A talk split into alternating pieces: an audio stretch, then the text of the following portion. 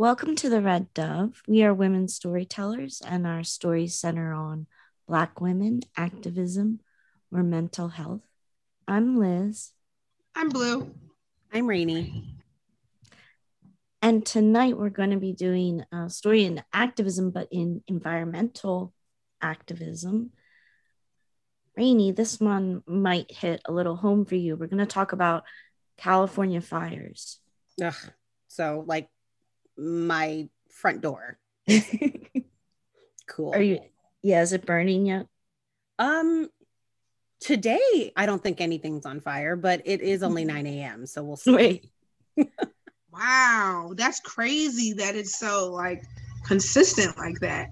It is like I don't mean to be flippant about it, but I mean like when you deal with it all the time, like it just mm-hmm. You're just like, okay, you smell smoke and you kind of mm-hmm. figure out which direction it's coming in, and then you're like, okay, well, traffic's gonna be awful, and let me make sure that my stuff is packed in case I gotta get out. Wow. I can't imagine that. When did you become used to it? I think it's gotten bad. Like I, I remember being in high school and we would talk about fire season and it would just be a couple months out of the year. So we kind of always knew like around this time there were possibilities. But in the last 10 years, it's gotten really, really bad. I mean, there have been times where where my parents live, um, the freeways kind of pigeonhole them. And I remember they were separated. My grandmother's all the way down in San Diego, and they couldn't get to her because the mm. both freeways were completely on fire. And so she was on the other side, and you know they were north of that, and there was nowhere to go. And then another fire kind of cropped up north of them. So they were kind of right in the middle of these two massive fires. And I couldn't get down to my parents, and my parents couldn't get out. I mean, and, you know, it was a good like 20, 30 miles of like space, but it was still very scary. And yeah. I would say, like, especially in the last, like, like I said, 10, five, five ten years, it's really become a very commonplace thing. It's we're now we have alerts on our phones. And mm-hmm. when we're at school, there are days where we can't go out because the air quality is so bad wow. because fires. And so there's no outdoor activity. And there have been times where we've had to cancel school because the smoke from a fire is so bad the kids can't breathe. Wow. Yeah. Like, yeah, we have, we've, we've had fire days yeah, when I was like started looking into this, it's just it was like a story about frustration because the experts they know how to prevent these mega fires, but nobody's doing it pretty much. So let's go all the way back to prehistoric California. I feel like I'm about to be very pissed off. the academics believe that between 4.4 million and 11.8 million acres burned each year in prehistoric California. And then between 1982 to 1998, uh, they burned on average about 30,000 acres a year. And then between 1999 2017, that number drops to an annual 13,000 acres. Uh, after 2018, the state passed a few new laws designated to facilitate more intentional burning, but few are optimistic that this alone will lead to any significant change. And that's like the whole thing is like this intentional burning, right? Like that's how. I mean, I know that indigenous peoples here before, you know, this area was colonized i mean i don't know why we don't just take cues from what they used to do because i know that they used to do intentional burning and they had ways of managing this and they knew what they were doing. And it's like you know colonizers came in here and were like oh you have all this wonderful stuff set up and you know what you're doing. Let's not do any of that. Yes exactly. That's 1905 well no it was the gold rush that was the gold rush. Um, in 1905, the U.S. Forest Service created, uh, like with a military mindset, it was described as Americans should redirect their combative impulses away from their fellow humans and onto quote nature, war on fire mentality. and that like really took off in California because like as you said like white people who had emerged from the genocide and cultural destruction of indigenous peoples tribes um they tried to teach them that you have to do these prescribed burnings to actually keep the land good right so but no the white people that repopulated california the gold rush extraction enthusiasts. Uh, a little more than half a century later, due to their uh, activities, it suffered a truly devastating fire that left 3,000 people dead and hundreds of thousands left homeless. Can I just say, anytime America is like, we're going to have a war on this inanimate, like, you know, abstract idea, it never ends well, right? War on crime, war on poverty, war on fire. Like, maybe we just need to sit our asses down and like take it from somebody else. We don't do well when we start waging war on stuff. Right. It, it always ends up having the opposite effect. Right. War on drugs. Yeah. Yes. We are struggling with our wars. Yeah. And we, what's the common link? White supremacy. So, gold rush, indigenous persons are wiped out and so like this white supremacist attitude of how things are going to be run starts to take over and like yeah every so but who do we have today cal fire california mm-hmm. department of forestry and fire protection government agency it's apparently a big business oh yeah for example like before 1999 cal fire they never spent more than 100 million. But between 2007 and 2008, they spent 524 million. 2017 and 2018, 773 million. And on top of all of the state money, federal disaster funds that would flow down from, quote, the big bank in the sky. Over a quarter of the US Forest Service fire suppression spend spending goes to aviation. Wow. They have like planes and helicopters to oh. put out fires. Oh, yeah, you see them all the time. I mean, I remember it was last year, the year before, there was a big fire that was going on near LA and one of the one of the airplanes dropped, but they dropped like that special like pink liquid or, or something over a school. So a bunch of kids got hit. Oh my god. It was like was like, how did you, how did you? So it was a whole thing. And like the school had to be shut down for a few days because they had like all this fire retardant that was dumped all over the school. Like kids were outside playing and they, it, it was, it was crazy. Oh my God. Yeah. Yeah. It's awful. But yeah. I mean, like when you hear them, that's, that's how you know they're fires because you hear the planes go by and you see them drop their red, you know, things from the sky. Like I was in, there's a huge fire right where I am and I could see the flames and the mountains. Like it, it looks like something like post apocalyptic when you're in it. It's really very terrifying. Like, you know, especially at night when you just see just ridges on fire and, you know, you, you know, you, you see, you know, the animals that are fleeing from it and, you know, mm, everything oh. up or your car, you go outside and your car is covered in ash. Like it looks almost like snow. There's so much ash in the air that gets dumped right on top of your car.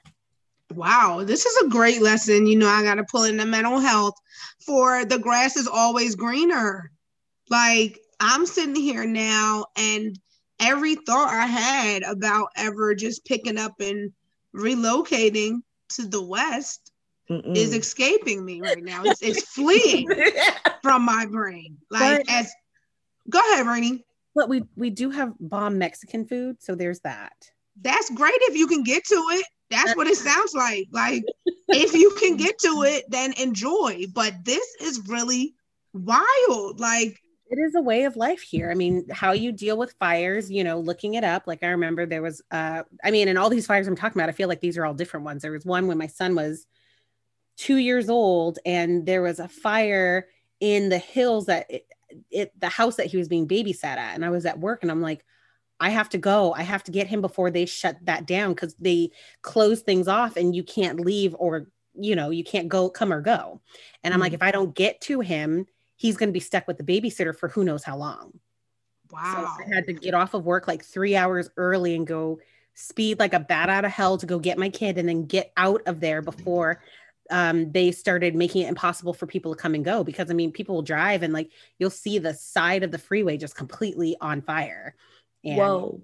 driving. I mean, I've been in a bus with my students coming home from a field trip and something was on fire on the side of the road and the entire bus heated up as we went by. Like the kids all screamed and ran to the other side of the bus because we could feel the heat like on the side of our faces. It was hot driving by this fire on the freeway and then they shut the freeway down like right after a bus went through and it was another major wow. freeway in California and that's just you know that's part of kind of like it's the norm now and it's scary that that's normal that you're like okay well the 10 freeway is shut down because there's a fire so i got to take this freeway or i got to right. go down hmm. the freeways are going to be awful and everybody's going to be backed up and you know how close is it and you know just getting used to monitoring where it travels it's Mm. It's a huge issue. It's and it's and now I realize like talking to it, I, like it's it's normal here, but now as I'm looking at your faces, I'm like, okay, right.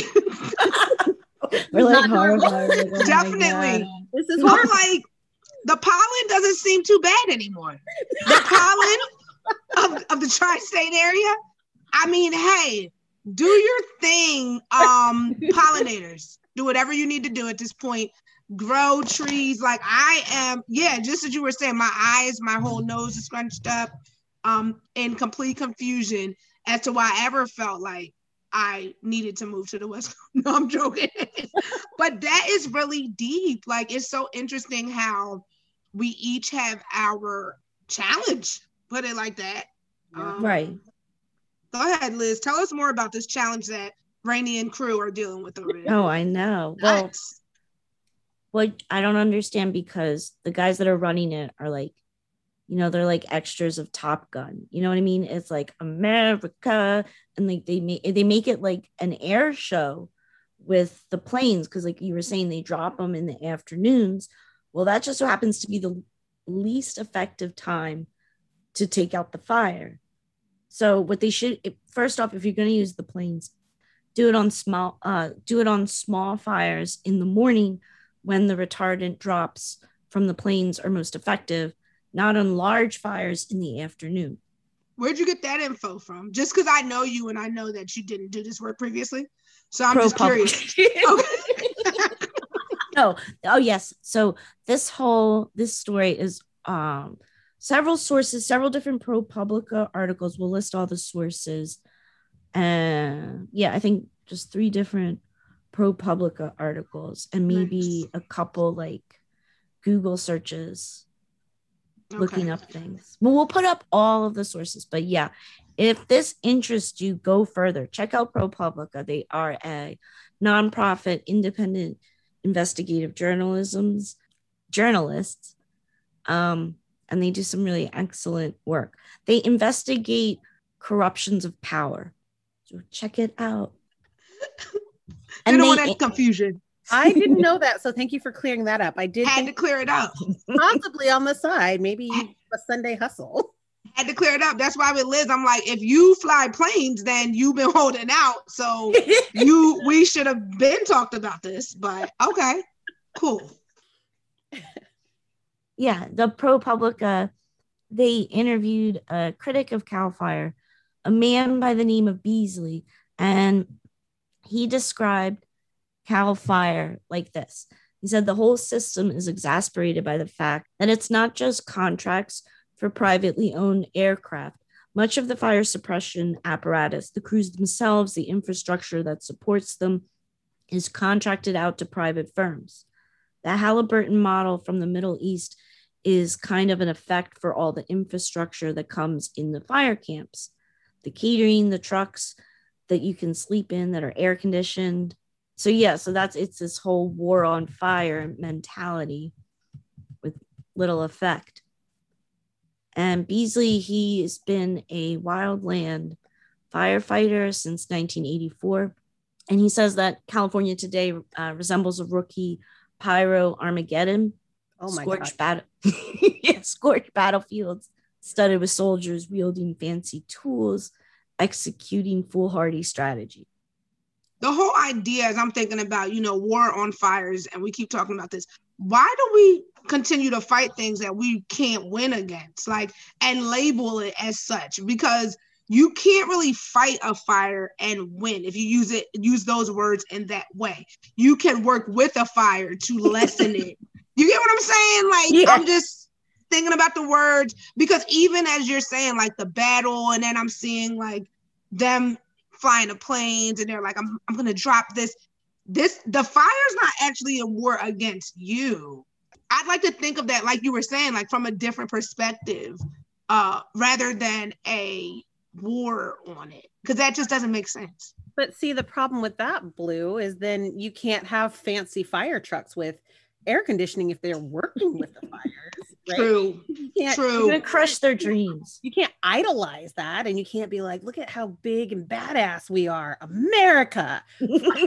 There, it's like that. Right. It's just, I think that whole state. I mean, and I, I, I like that you pointed that out. Like, yeah, this even the name firefighting, right? Like we don't do any we don't earthquake fight we don't tornado right. know, other natural disaster fight we we bunker down we're like okay let's get through this and and and and and prepare our environment to withstand this right. thing that was going to happen rather than waiting for it to happen and then reacting to forces of god basically right. like, like and we are so arrogant we're like yeah we've got this we don't have it as a Californian, right. I can tell you we do not have it. Not at all. right. Right. Yeah, he says until different people own the calculator or say how the buttons get pushed, it's going to stay that way. So it's like what you were saying is like you're battling a culture, like a point of view, which is almost harder than anything else. Everything you guys were saying, that's what it reminds me. Like you are battling a culture that's that's been in California for hundreds of years and it's like even if it's like a growing smaller voice they're so fucking loud firefighters make bank yes they make 148000 a year that's the base pay special pay overtime and benefits for a full-time cal fire firefighter so it's almost like you don't want to reduce the amount of fires. But no, that couldn't be.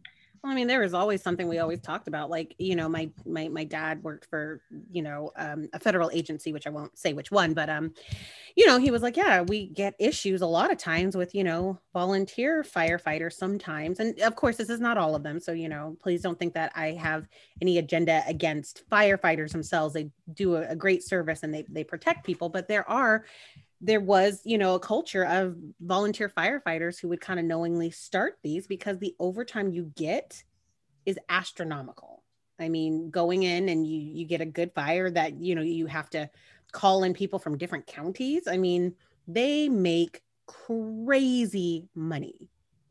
It's not baseless. They interviewed somebody said that that happens every 5, 10, 15 years. They'll see a firefighter who's who wants overtime and he starts a fire mean, I don't think that we can blame the lower level though. I think it's important no. to keep in mind like we're all down here doing it at the same time. It still is ultimately the system because the policymakers are the ones who can make drastic change in this specific area. And we are all just trying to feed our families essentially. So yeah. I do think that um that's a part of it, right? Like just like we were saying, everyone having especially specifically like when we think about regions of the country everyone having their own challenge and how we essentially add fuel to it you know by even for example you think about a salary like that in california nowadays a hundred thousand dollars is not really much right like i'm saying it's a lot i would want it right now and i would be appreciative of it and i would accept it and love it and probably hug it for a little bit but it's not like add up all your expenses, right? Mm-hmm. You know, your rent, your car payment, all those things, mortgage, whatever. Uh, we spend a hundred thousand dollars quicker than we know it. Um, if we really, even you think about school loans, all those things. So um, they are they are many to similar other agencies paid well enough to do the job because when you really think about it, is $150,000 worth of your life? when you know that every single day or every few months the the government and the people who have the ability to truly assist in this area are not right so mm-hmm. really you're just selling your soul which many of us are in different spaces for a few thousand dollars when you look at it like that because no they don't have to do it right? You know? So it's almost like that carrot that dangles too. And we see that across the board. We see that in education. We see that even in medical industries. Right. you know even as we brought up before like the war on drugs. You stop making them we don't have a war. You know it's, it's the easiest thing to do right there. You, if you just change things a little bit we don't have to keep fighting but because of these carrots that people enjoy dangling, you know, and we all fall prey to it, unfortunately, many of us do. And you said it was 148,000 base pay? Yes. Can I say that base pay for California teachers is maybe a third of that, maybe a little less? Mm-hmm. Whoa. Mm-hmm. Base pay for California teachers somewhere around 45 to 55,000 like so an again, it's like a bachelor's degree and a teaching credential. And California yeah. has the highest requirements of teachers outside of New York. You have to do the most schooling to be a California teacher, and we make about a third of what firefighters in California make. Mm. And it's the same thread. It's you need to change at the top because this is the culture that's being pumped into California for benefit of less than 1%, right? Capitalism. So it's that's why it's such a hard battle. So that's what they do now. But uh, what some environmental activists want them to start doing more of is what's called uh, a planned burn, but no, prescribed burn. But planning a prescribed burn is cumbersome a wildfire is categorized as an emergency, which means that firefighter, firefighters pull down hazard pay and can drive a bulldozer into a protected wilderness area where regulations typically prohibit a mountain bike. So planned burns are human made events. That's just how they categorize it. Mm-hmm. So because of like again arbitrary choice from the top, the culture, they've decided to categorize a prescribed burn as a human made event, which means now it falls under the Clean Air Act. The Clean Air Act limits the emissions like of certain particles into the air from what they say are quote human caused events.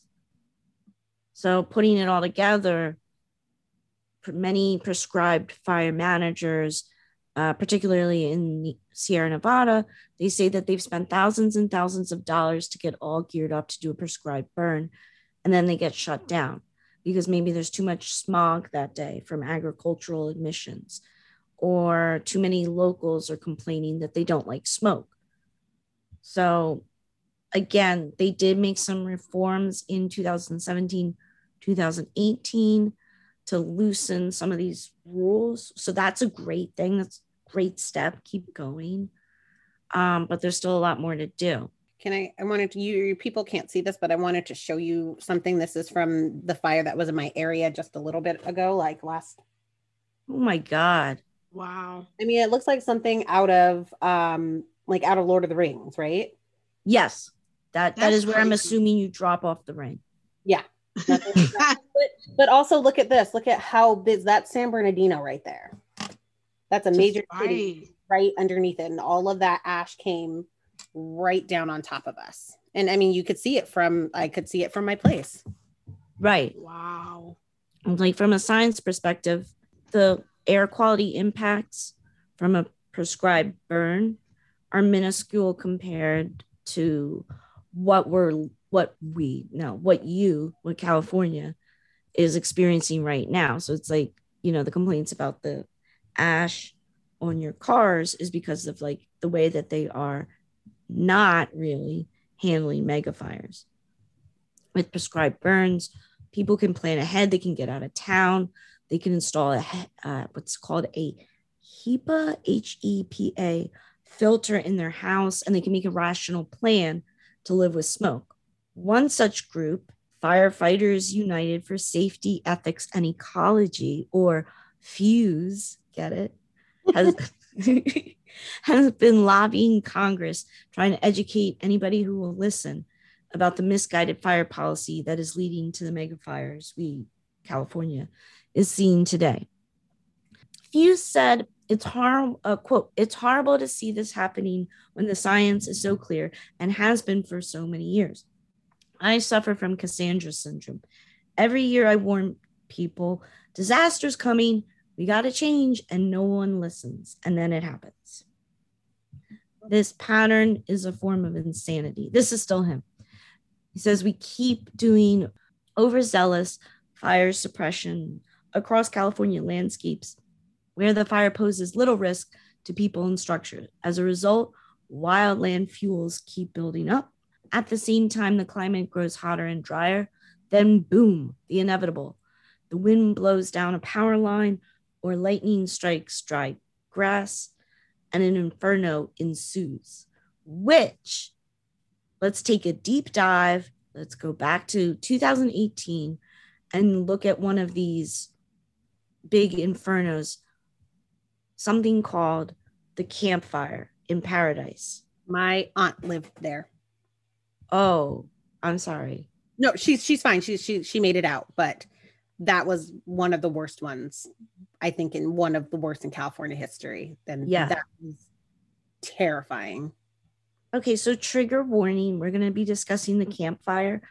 Just if this is, you know, don't want to trigger anybody. So this is just a trigger warning. The Camp Fire was the deadliest and most destructive wildfire in California history and the most expensive natural disaster in the world.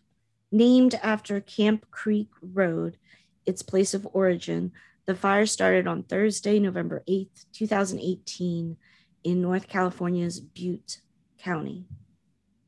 The fire started by a utility company's faulty electric transmission line. The wildfire grew rapidly, driven by winds that fanned flames across the region. By 8 a.m., local authorities issued evacuation orders for Paradise's roughly 26,000 residents.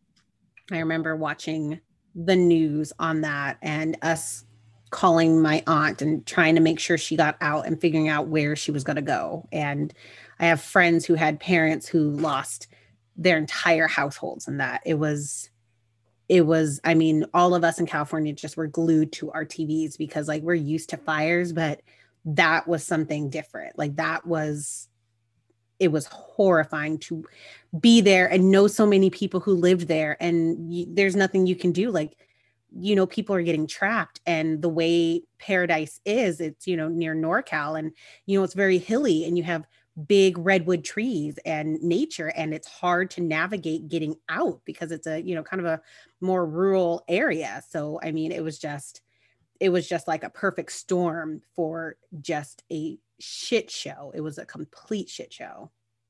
It burned for weeks destroyed 18,000 plus structure killed 85 people. Entire neighborhoods were reduced to ash and rubble.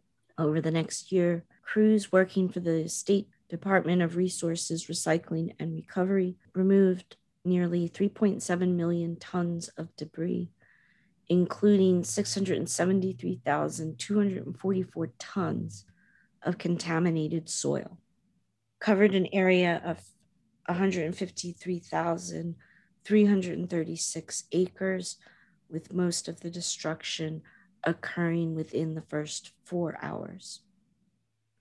The towns of Paradise and Concow were almost completely destroyed, each losing about 95% of their structures. By January 2019, the total damage was estimated at 16.5 billion.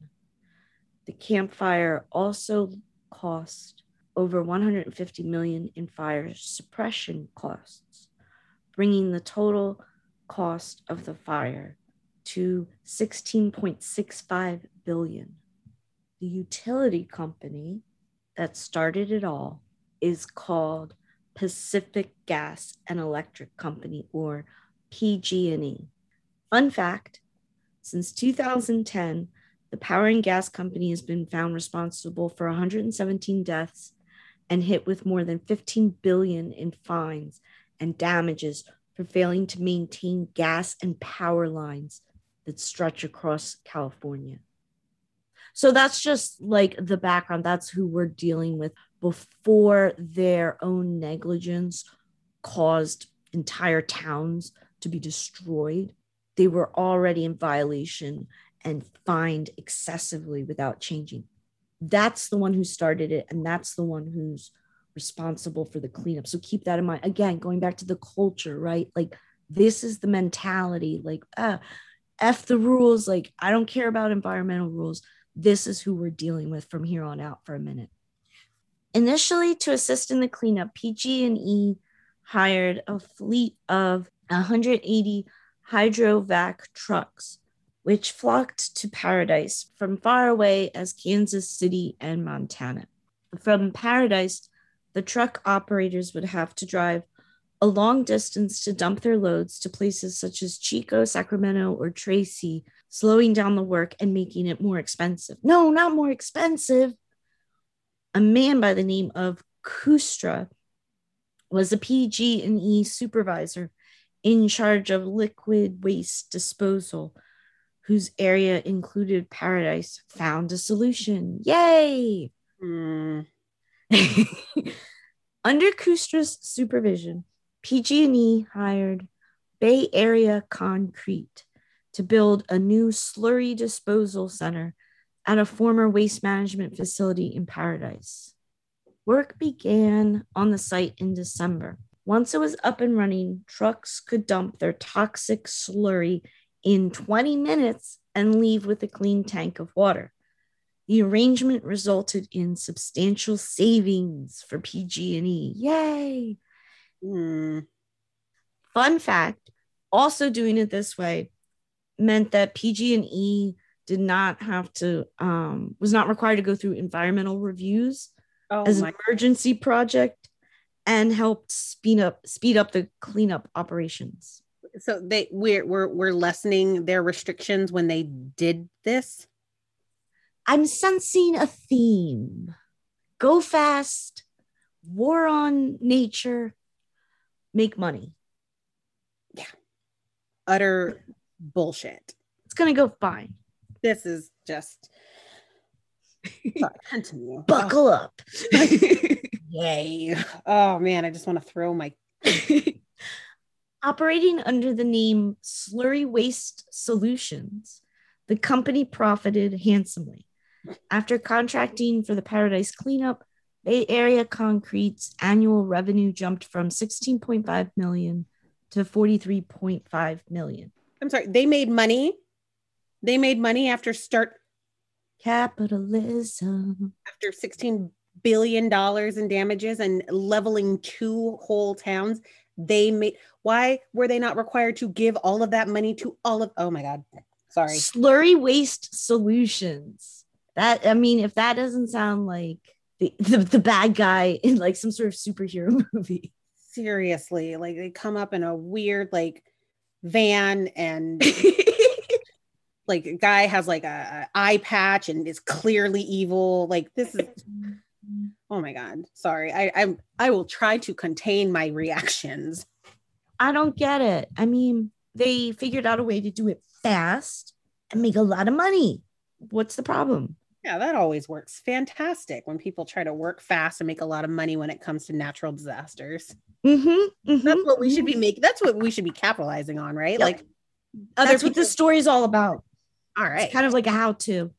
Yes, let's dive in. Uh, in selecting Bay Area concrete for the environmentally sensitive job, PG&E ignored the firm's history of illegal dumping and conflict with regulators as well as its employment of a senior manager who is connected to environmental crimes. Oh, but see, that's why that's why I said you have to keep in mind PG&E. They were the ones that were like, "Nah, faulty power lines. That's not going to do anything." Like, so that's who's making the decision for environmentally sensitive job. let's get the firm with the history of illegal dumping. Yeah. Like right.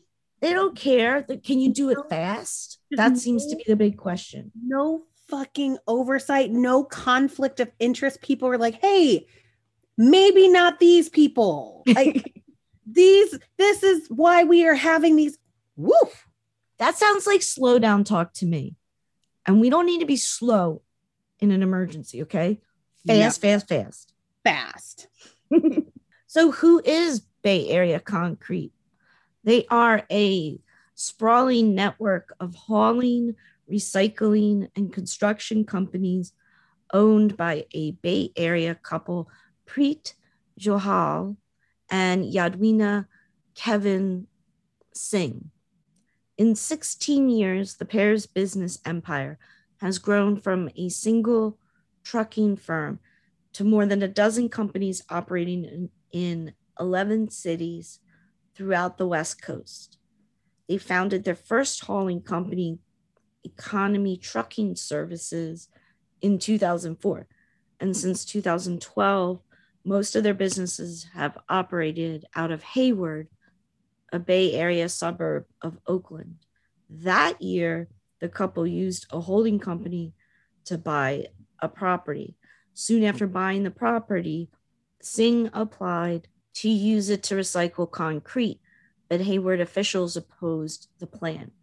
In November 2013, Hayward officials received a complaint alleging that Singh and Johal had ignored the city and began operating the recycling facility without a permit. Concrete dust was covering neighbors' cars. So they sound fantastic. In uh, the summer of 2014, Economy Trunk Trucking used an illegal dump site in Newark, a nearby suburb, to get rid of thousands of tons of concrete and asphalt. Singh and Johal negotiated use of the site through a man by the name of Olivero, whom they would later uh, hire to run their flagship company. Olivero. Is it Olivero? Olivero? Sorry. I think, it, I think it's a Spanish name, Olivero. Olivero. I'm sorry. I apologize. Thank you. Olivero used to work for a man by the name of Lucrecio. Dun, dun, dun, Just want to put in there the reason why it is Olivero is because Spanish linguistics, when you have more than three vowels in a word, the accent goes on the third vowel. Just thought that would be cool. Thank you. I know that. Thank you. So we, You're welcome. You said it right. Olivero. Olivero. Oh, the those are the two first two. Air. Olivero. Ole.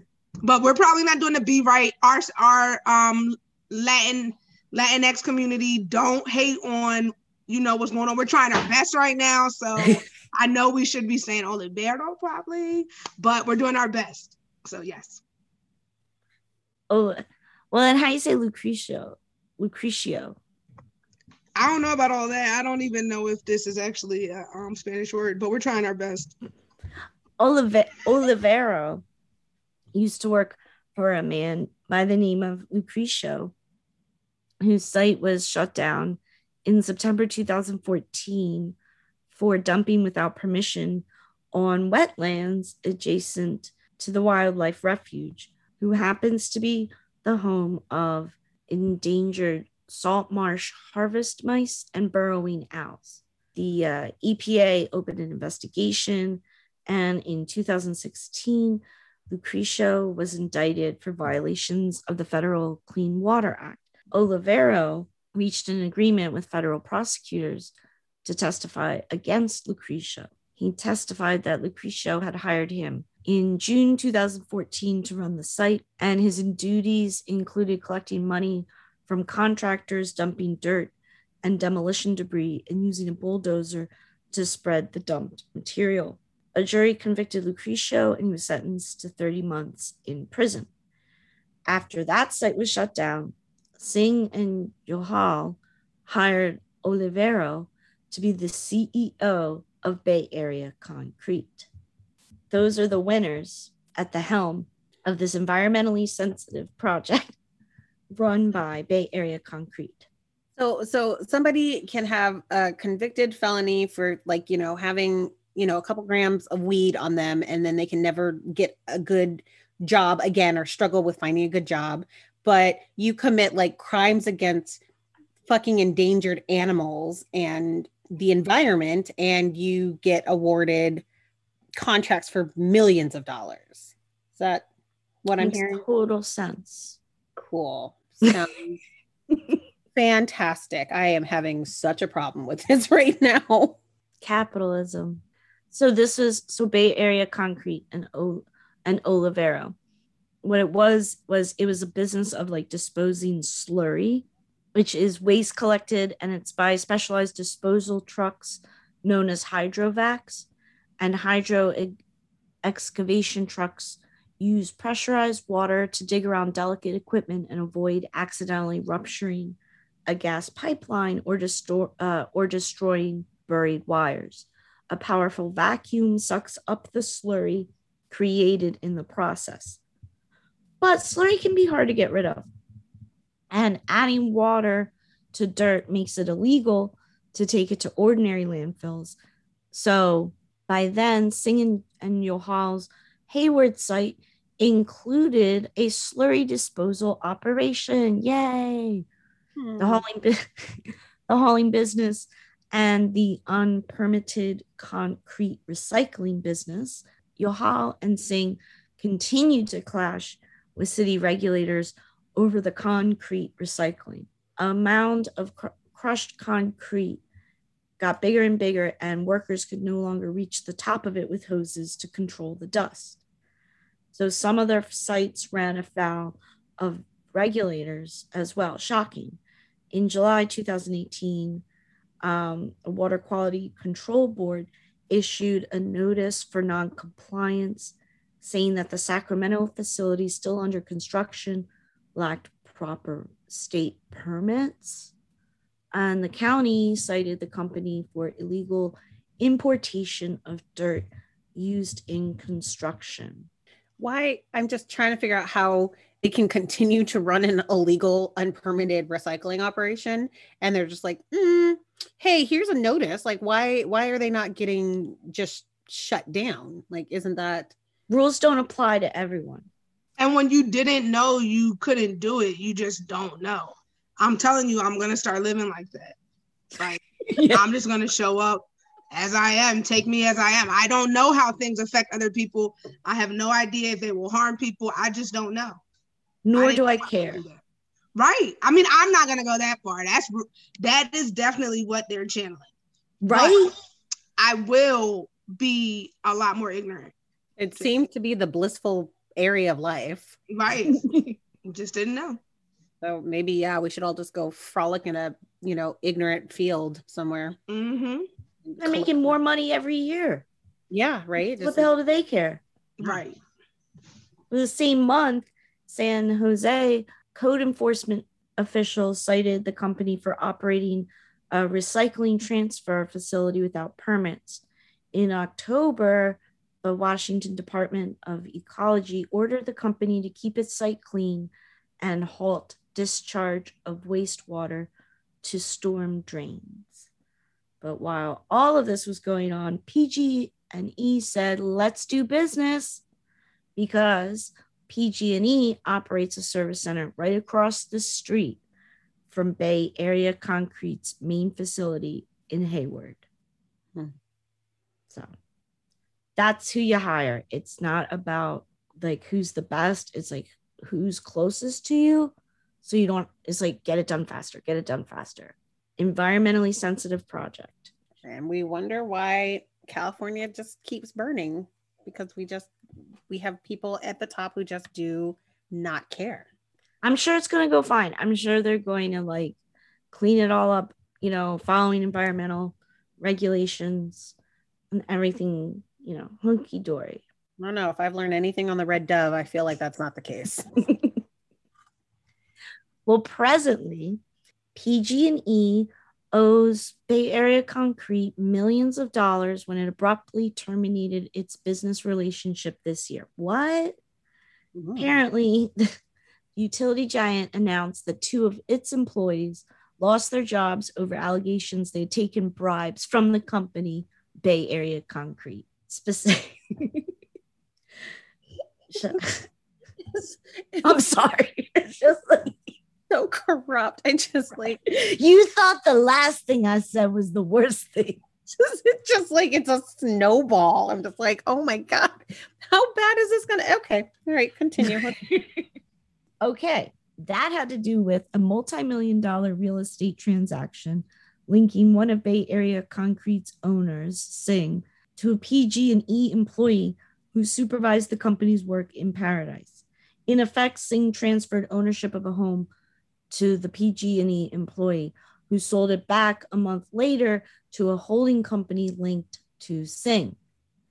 It could not be determined whether the PG&E employee paid any money in exchange for the transfer of ownership.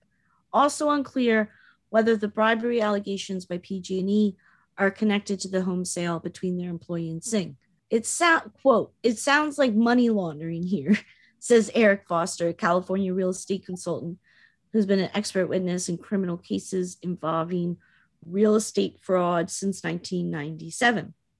What you're describing typically is done when someone is trying to do one of two things when someone is trying to bribe an employee or launder money or both. Funnily enough, who do you think is our friend from the beginning, Kustra, that is running the entire project? Oh my God. Walked across the street into Bay Area Concrete and I was like, hey guys, can you help us with this? right. What? Okay. okay, but it gets worse. The house, that was a dream house built several years ago by David Rossi and his wife, Leslie Matheson, longtime business associates of Singh's. In 2014, with business booming, Rossi and Matheson built their dream house. It is 6.3 acre lot in Saratoga. It's a 5,600 square foot home, six bedrooms, six baths, panoramic views of surrounding hills that are probably on fire, and a four car attached garage. So they lived there for two years with their kids. And then 2017, Rossi moves out and files for divorce the following year. The business suffered through their separation and divorce. By the end of 2017, they were forced to sell assets to pay off millions of dollars in debt, including 600,000 in back payroll and benefits. One of their biggest creditors was Singh's Economy Trucking, which was owed $863,000. But with Rossi and Matheson's companies underwater, Economy Trucking was probably not going to get their money. So even their dream house was at risk as collateral for a line of credit from one of their banks. So in 2018, the bank foreclosed, Matheson was evicted along with her 90 year old mother. The bank put the house up for auction and didn't receive any offers it found acceptable. So, meanwhile, Rossi says that Singh comes out of nowhere and says he wants to buy the house. And Rossi said he would have to work with the bank to make it happen, uh, but he wanted to facilitate a sale to Singh so he could rent it from him while raising capital to buy it back. Singh submitted a cash offer to buy the house for 3.5 million in November 2018, and Rossi said the bank accepted. Rossi hoped to buy it back for about 4.5 million, but Singh had other plans. Corporate records were unearthed of Bay Area concretes and show that while the fire still burned in paradise, an attorney for Bay Area concrete owners registered a limited liability company at the business address of another one of its companies and ownership of the new company was later transferred to a PG&E employee named Ryan Kustra. And he lost his job uh, when P&G went public with these allegations. It's just so corrupt. oh, like, bad. Shakedowns and and double crossing and just just just make California not burn. Can we just do that? Oh yeah, that's what this was about originally. Right. I don't know that it was ever about that, but we can call it that if we want to. I don't think they ever started with that mission in mind, but um we can pretend. Right? Like, oh, that's right. That is on our door. Huh. No, on their door, because the other thing is they're like, I only live here for three months of the year, and then I go to another place. So it really has nothing to do with them as far as they're concerned. You guys need to get it together for real, for real. Well, PG and E does have an end. So when they hired Bay Area Concrete, that was like proves the latest in a series of dubious choices by PG and E that raised more questions about the utility's commitment to safety and the environment. That same month, PG&E uh, filed for bankruptcy, citing expected wildfire liabilities of 30 billion. On December 6, 2019, the utility company made a settlement offer of 13.5 billion for the wildfire victims the offer covered several devastating fires caused by the utility, including the Camp Fire. This one, like this will be a little bit of joy, perhaps not really. On June 16th, 2020, PG&E's CEO and President William Johnson pleaded guilty on behalf of the company to 84 counts of felony manslaughter and one count of failing to maintain the lines that caused the fire near Paradise. The company, which declared bankruptcy in January 2019 after the fire, is expected to emerge from it as soon as Wednesday. This February, news organizations began investigating, and that's when PG&E publicly accused Bay Area Concrete of defrauding the utility and bribing its employees Bay Area Concrete's contract with PG&E was terminated and now Bay Area Concrete is under criminal investigation. They should all be under criminal investigation. PG&E gets to come back as of Wednesday? Yeah. okay. But we could turn we're going to turn the tides a little bit getting closer to the present, 2019 and COVID. Southeast of California burned twice as many acres that year, and fire was defined as a public good.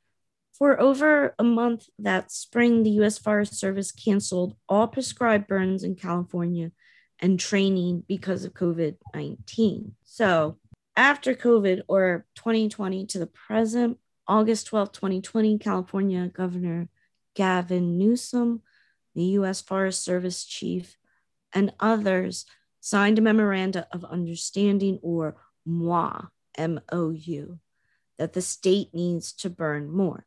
Quote, the health and well-being of California communities and ecosystems depend on urgent and effective forest and range land stewardship to restore resilient and diverse ecosystems, the MOA states.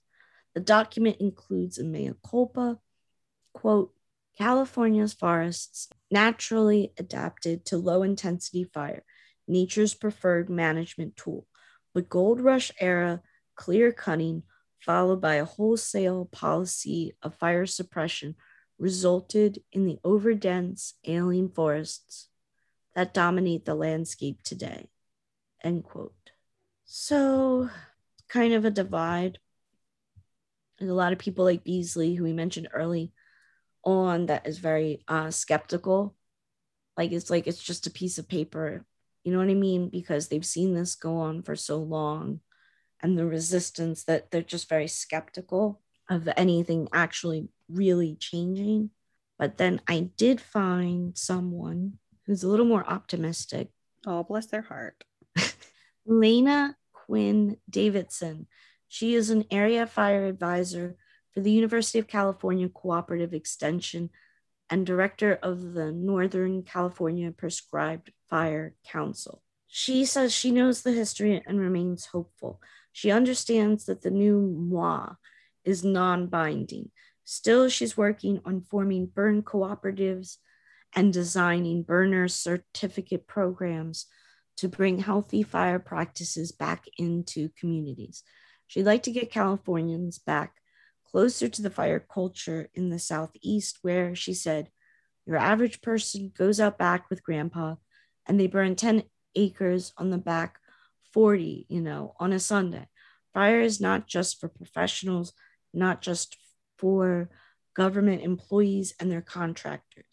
Intentional fire, as she sees it, is, quote, a tool, and anyone who's managing land is going to have prescribed fire in their toolbox. That is not the world we've been inhabiting in the West. Yeah, my sister lives up in the mountains and they just had a prescribed I think they did a prescribed fire thing because, you know, in the mountain communities, when fires happen in the mountains, it's devastating because the roads are so hard and windy and it's just going straight. And then there's not a whole lot of options to get out, like the streets. You can't get fire trucks on the streets because they're so tiny. And so it can really run rampant if it's not taken care of. And then you have a whole bunch of people trapped up there and trying to drive down, you know, a mountain that's on fire is not ideal. So hmm. they've been doing that, I think, up there. Which I mean, like it just makes sense. Like I just don't understand why not. I mean, because it makes sense because what happens is is you clear away all of the bad stuff that will go you know if you if, if if you have these prescribed fires and you do it on purpose it's controlled and then that stuff won't burn later like when you see all of the destruction the next fire season those areas that we were hit hard last time aren't hit again because all of that stuff has been cleared away but if you do it where you're not damaging homes and stuff and you just get rid of you know the forest um, floor you know where you have all the dead debris and things like that it really makes a lot of sense doing it rather than waiting for these wildfires. And you can prevent i mean another issue we deal with here in california is you know we're a very hilly state. You know you have these fires that happen and then you get the rainy season and there's nothing on these hills and we get mudslides and people's homes go flying off of hills because you know the fires have weakened the soil and that weakened the integrity of the foundations because they've been let to go instead of controlled and then the rain produces this sludge and people's houses fall all over the place. It's like it, it just compounds on top of each other because we're not doing things the way we need to do them. Mm. This what is you, go ahead, Liz. What, what you describe, it's sort of like when it burns, if a fire comes up, it acts as like a barrier. Mm-hmm. The fire can't go past it. So then you're saving more houses and potentially lives, is how I like understood it, I think. Yeah, that's exactly it. It, it is. It's a barrier. The fire's not going to re-fire stuff that's already been burned. It can't go that far. So if you already clear that stuff out and you set fire to the stuff that needs to be set fire to anyways, then there's nothing for a wildfire to clamp onto. So if you do that around people's houses and their neighborhoods in a controlled manner, then a wildfire won't threaten their homes in a massive tragedy because we've already set that boundary and like nope you can't go any further. You're not going to destroy structures and families and lives. You know you can do it around endangered species habitats and that's how you protect that and that's how you make sure that it's viable. And you know like i said the indigenous americans who were here first they already knew what they were doing. So they didn't have these kind of issues because they controlled it, you know? So it's like, you know, destroying a little bit to save complete destruction of everything. I'm such a Jersey girl. I'm confused. I'm literally here. Like, even the conversation of like setting things on fire for good reasons, I'm like, whoa, this is a lot for some good hair weather. Like, this is really, really a lot. That's what everybody talks about. You know, California, it's the state of great hair you know, good hair weather. I am so overwhelmed in thought by, and I, I am going to give, I'm not going to give um our, you know, main characters any cut them any slack because they're in leadership positions. But I am going to acknowledge that, you know, having studied public administration, this is some hard decision making right here. Like I don't even know if I was, let's say, for example, I, I mean, I can't even say for example because I wouldn't even know what to do. I would have no idea.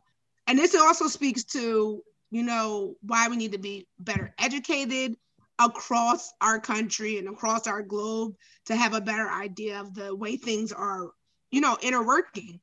Because this is so far fetched to me. Like, it's as if this is really like a story that I'm just hearing and I can't put myself in.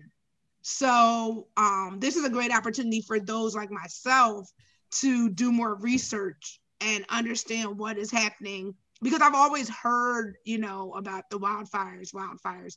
But again, in Jersey, if a fire goes up, somebody meant for the fire to go up. So Sorry. I'm like, I cannot believe this. Like, this is really, really crazy. I can kind of show you what I mean by setting a fire, an intentional fire. So I have a match, right? And I'm going to set this intentionally, right? And I'll let it burn. Right. And then that's a controlled one, right? We do that. So this area here, I have it here where we have all of this other stuff that can burn that's important. Now, when a new fire comes along, it doesn't burn because it's already been burned. So Gotcha. all of this because we've already set that in face. We put this boundary here. Wow, even your comfortability with fire is just so different than mine. I mean, the That's what I was thinking. I was like, oh my gosh, she has a match right? inside. Right. It's so different. I mean, and even when you brought up that point, like whatever's already been burned will not burn again. In my head, I'm like, eh, I don't know if that's. But she just did a science experiment, guys. It didn't burn again. They actually know what they're talking about over there on the West Coast. We should be listening to them because this is, yeah, this is out of control. Like this is wild. I didn't know that either. That once you burn, you can't burn again. Yeah, I mean, like it, it might burn a little bit, but it's not going to be devastating. It's definitely not like, you know, audience, you couldn't see what I did, but I had two matches and I burnt one and I let it burn for a little bit. And then I stuck it in another box of matches and then I lit another match and tried to burn the one that was already burnt to kind of show, right? There's this barrier with the burnt match that was already burnt. So the new fire can't take over now imagine what would happen if I had lit this match and then put it in this box of other unlit matches. That's what California wildfires are. Right. Right. Wow. Thank you. Mhm. Teacher Rainey. Right? I'm trying to think of something I can teach you. I'm like, um, she knows about guns. What else? Um, hair. She knows about. I'm over here like, what problems do we have? Oh, you don't know about cold weather? I can teach you about a coat. What? I lived in Fort Drum. All right, you Yeah, can know true. more. You know more than I know. So never mind. it's like the the more you know. Yeah, right. Right. Rainbow. Right. You know what I don't know anything about is public transportation. I'm not great at that at all. Every time I get onto public transportation, I end up in bad neighborhoods. Look, I said I'm from Jersey. I don't know nothing about that life either. Yeah, we So I can't help you there we're from. Jersey. We don't know public transport. My mom once said, this tells you about Jersey. My mom once said, if they ever make the gas stations self-serve, I'll protest at the Capitol. I will too. I will too. Wait, wait, your gas stations aren't self-serve? No. Wait, so you have to sit in your car. Yes. Yes. It's a law, actually. Like you're not supposed to be touching them. One time I was in Delaware and I waited forever and I was like on the phone. I was like, the service here is terrible. I was like, I was like, oh, that's right. You are you all are talking about like setting fires for fun. We're not for fun, not for fun. JK. That's We're right. talking about Doing it for shits and giggles. right, right. We're talking about like even the whole thing with the school dropping the the um fire. I don't I don't have the language, so forgive me. Oh, the fire retardant Yes, the fire retardant. on dropping kids. that on the poor babies. I, mean, I did not see that coming. jeez, that's Yeah. crazy. Yeah, just But on- then for us, it's like other side. You know, I wish I wish I would touch a gas pump. I wish I would. I like, and I'm like, I don't even know how I I would not know what to do. That's all we do. It's just like you get out, yeah. I I would be like, "What are you doing? Are you trying to are you trying to mug me? Go away!" Like, Now it's to the point where. I like will go if I go to other states and I see people standing outside that have interest in pumping my gas, I'll pay them before I will pump my own gas. Mhm. and like when I get there and I put my card in and I pay for my gas, and they're like, "See attendant," I'm like, I will go to a completely new gas station before I go in and talk to the attendant. No, thank you. I want nothing to do with any of that. My mom tips the person that that fills her gas. That's awesome. That's something you. Wow. No, but that's something she does. Right. Oh, I- Okay, that's not- right. That's what I was like. That's awesome. Probably should start, but Right? Well, when I get that billion, we all gonna eat. I'm going to close out the story with a quote from Lenya. She says, In trying to increase the pace and scale of prescribed fire, we're actually fighting some really, really deep cultural attitudes around who gets to use it and where it belongs in society. Right? That's the whole thing. So I don't know if there's, I'm sure there's ways to support their work and increase knowledge of prescribed burns. But with climate change, it's just only going to get worse. Well, if you just listen to this, you shouldn't be playing with fire. That's the first thing. You should not. You should no longer be a pyro. That's the first thing. We should all understand that. The fire you showed us, that which fire was that? That was the most recent. El Really? Dorado. That one, uh, you guys probably heard about that one because that was done by a gender reveal. They, uh, Oh, and you know what? We know it's Californians. Like we know, like the Santa Ana winds are real in Southern California. They're very, very strong winds. And in September, things are pretty dry from having a long, hot summer because you know we don't get a lot of rain. And so by that's why I say fire season is bad right around September, October, November because we get the winds and then everything's dry over the summer. And so all it takes is just like, you know, the exhaust from somebody's car in a dry area can set it off. So we know Hmm. you don't do stuff, you're careful about it. And so they had a pyrotechnic and they were amateurs to do a gender reveal out um, about 10 miles away from me in um, the Yucaipa mountain area and set everything on fire. And we dealt with that for like a week. Was- But that's really like all a local resident's fault. definitely, but it was also not being taken care of. Oh, That- you're talking about a, a gust of wind setting off something. like it was if it wasn't day. that, it was going to be something else. Yeah. but you know we we know you're you, like you just don't do it like you don't you you don't do fireworks at certain times of That's that's what I'm saying. And I also think that you guys should just stop driving motor powered vehicles. You probably True. should tra- transition to bikes. oh no Yeah, bikes, horse and buggies. You guys are back back in that spot. You- it would take me so long to get anywhere Hey, we're such a commuter state hey, you like to move fast, you like to get burnt. Figure it out. One or the other. we learned that today. You like to move fast, you like to get burnt. So what i'm hearing blue is we just need to slow our asses down Do it. That's what we all need to do. Shoot, we need to stop creating everybody. You know what? That would be a trip. Just everybody in California, like, okay, when you guys get a better plan for this, then we'll go back to work. And then in the meantime, you just figure out how to live your lives There you go. you.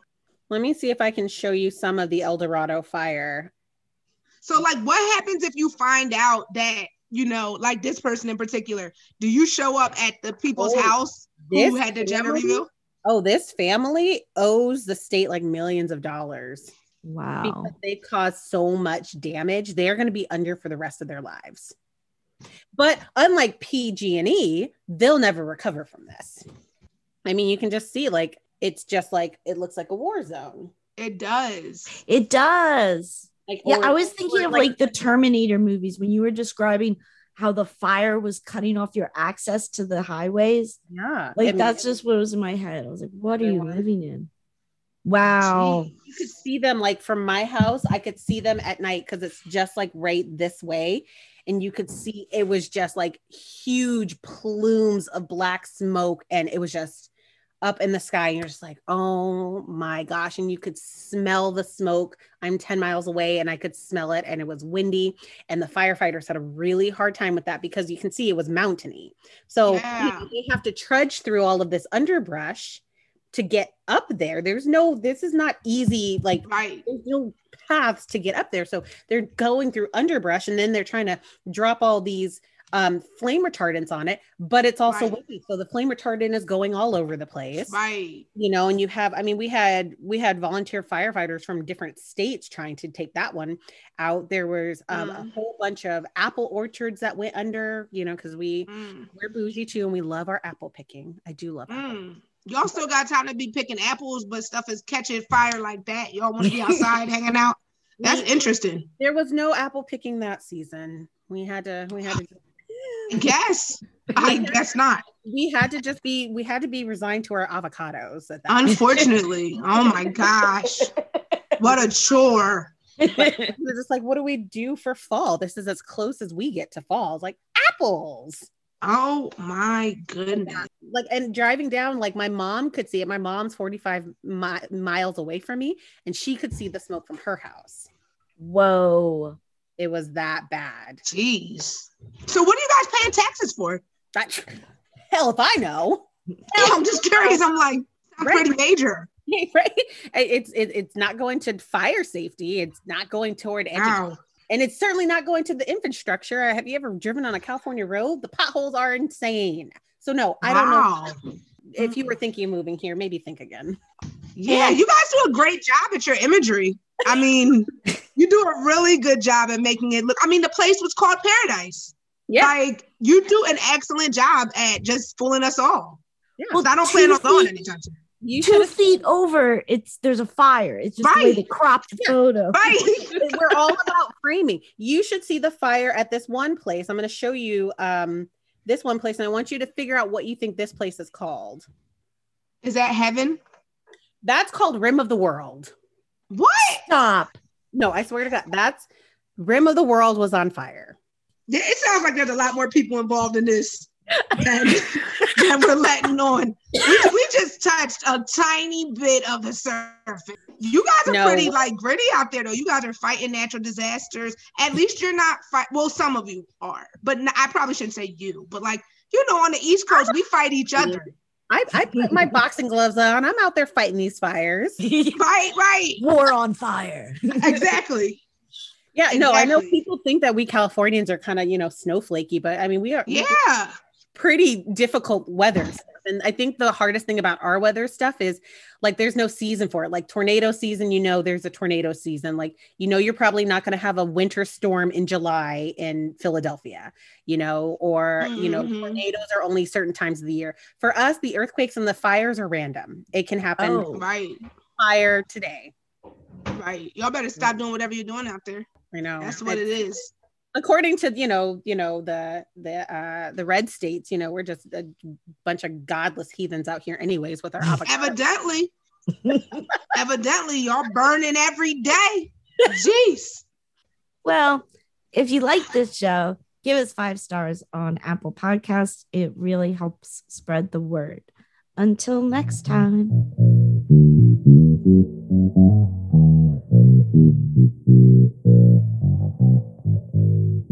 Mm-hmm.